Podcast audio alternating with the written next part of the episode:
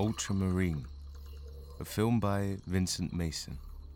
The text written by Giuseppe Di Salvatore.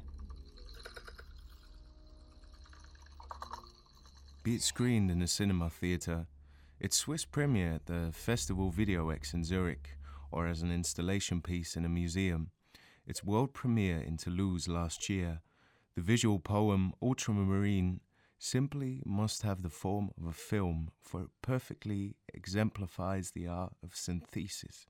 The synthesis of disciplines history, geography, museology, poetry, music, and the synthesis of forms music performance, poem reading, archive, photography, moving images. The documentary and the creative aspects are tightly intertwined in a subtle work where every image is incredibly well composed and the editing plays a fundamental role. Vincent Meessen's interest in colonialism and its open and hidden forces is given a highly mature output through the thread of the color blue. The textual layer is often accompanied by a screen made entirely of ultramarine recalling Derek Jarman's last film poem Blue, and the mostly speaking of indigo blue, for example, through an old photo where we see black slaves driven by a British colonist producing said colour for textiles. Meessen has collected diverse objects from several museums in the region of Toulouse, which gain meaning through their being put together. A transversal museum collection becomes a meaningful connection of stories, each object telling a story of power, of exploitation, of domination.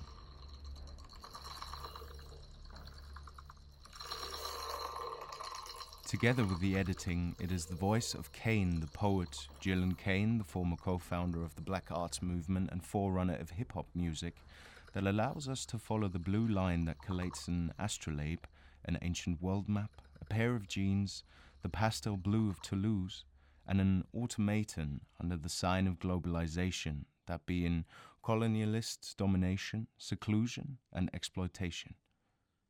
In this respect, the 1844 automatic machine by Robert Houdin is an object of incredible force that serves as ideal example. With a synchronizing engine, a bird imitates the sound of a machine that is driven by a white woman who is accompanied by a black servant. The bird learns a leçon de chant, the title of the work, from the human machine. Nature is subjugated by the white man who has enslaved the black man.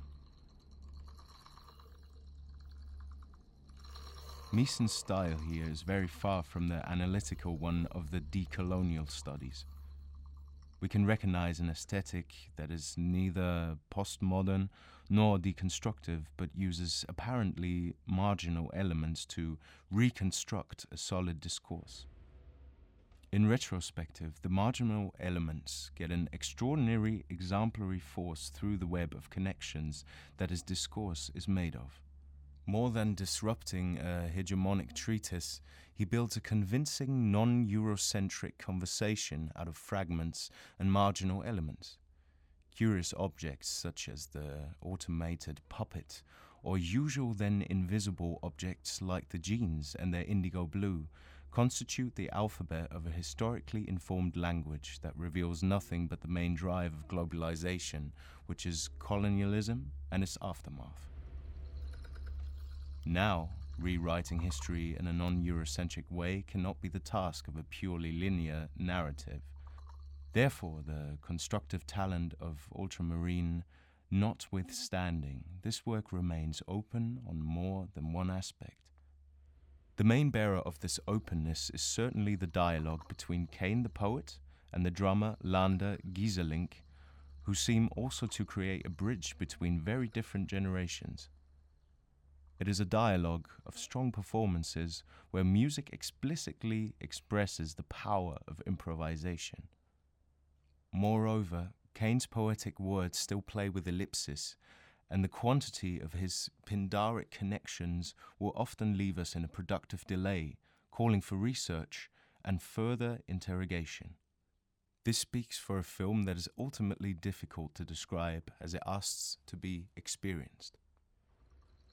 In addition, the final and almost imperceptible fading away of ultramarine, passing through indigo and Toulouse pastel blue into the white of the screen, seems to mean exactly the ultimate address of the film to the public. Ultramarine, a film by Vincent Meessen. The text written by Giuseppe Di Salvatore.